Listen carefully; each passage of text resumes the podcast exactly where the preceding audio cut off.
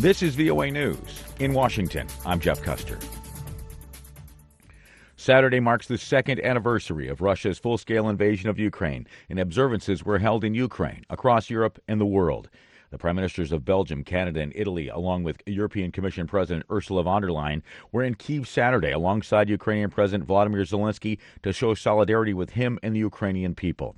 Protests and ceremonies were held in Germany, Poland, Turkey, and Serbia, and in Sweden, condemning Russia's aggression and calling for an end to the war.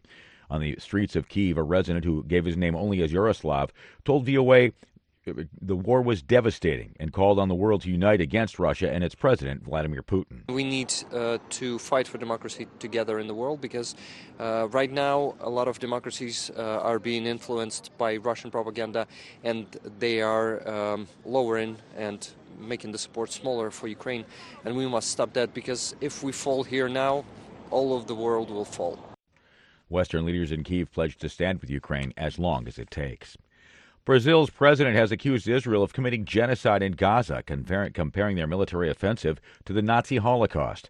Associated Press uh, correspondent Rika Ann Garcia reports. President Luiz Inácio Lula da Silva wrote on his social media that he refuses to compromise his dignity for falsehood. In response to President Lula's remarks, Israel labeled him as persona non grata and called in Brazil's ambassador for an apology.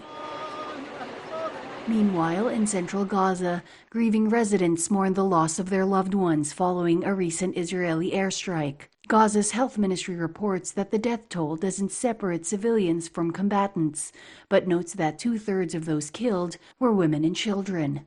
I'm Rika Ann Garcia.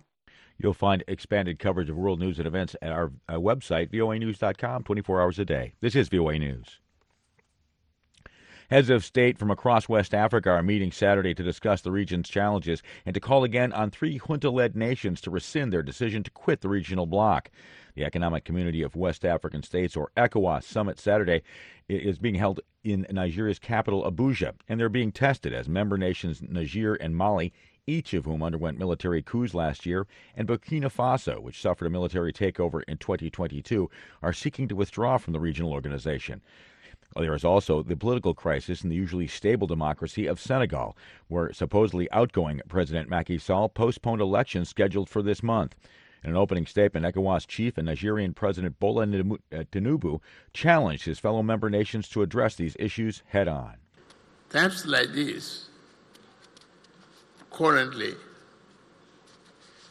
we face in our sub-region demand that we take difficult but courageous decision that put the plight of our people at the center of our deliberations. The spokeswoman for Alexei Navalny announced Saturday the body of the Russian opposition leader has been handed over to his mother. In a message posted to her social media account, Kira Yarmysh thanked all those who joined them in calling for the release of Navalny's body. Yarmysh said she did not know if the authorities would allow a funeral to be held, quote, the way the family wants or Alexei deserves. On February 16th, Russian prison officials announced Navalny died suddenly of unexplained causes in an Arctic penal colony where he was serving terms totaling more than 30 years. Navalny uh, had been Russian President Vladimir Putin's most formidable domestic opponent. Navalny's mother, Ludmila, Ludmila Navalny, had remained in Salekhard, the town where the prison was located, for more than a week, seeking the return of his body. It's not yet clear when or how a funeral will be held. The Screen Actors Guild, known as SAG, will hold its annual film awards ceremony on a streaming service, Netflix, for the first time ever. AP's Jackie Quinn reports. The Screen Actors Guild Awards will likely be another showdown between the cast of Oppenheimer. We're in a race against the Nazis.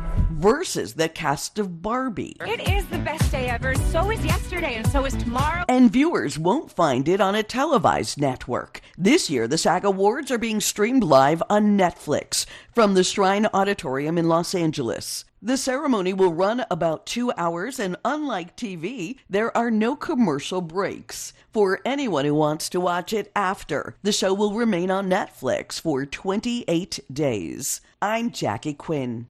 For more on this and all the stories we're covering today, visit our website, voanews.com. In Washington, I'm Jeff Custer. This is VOA News.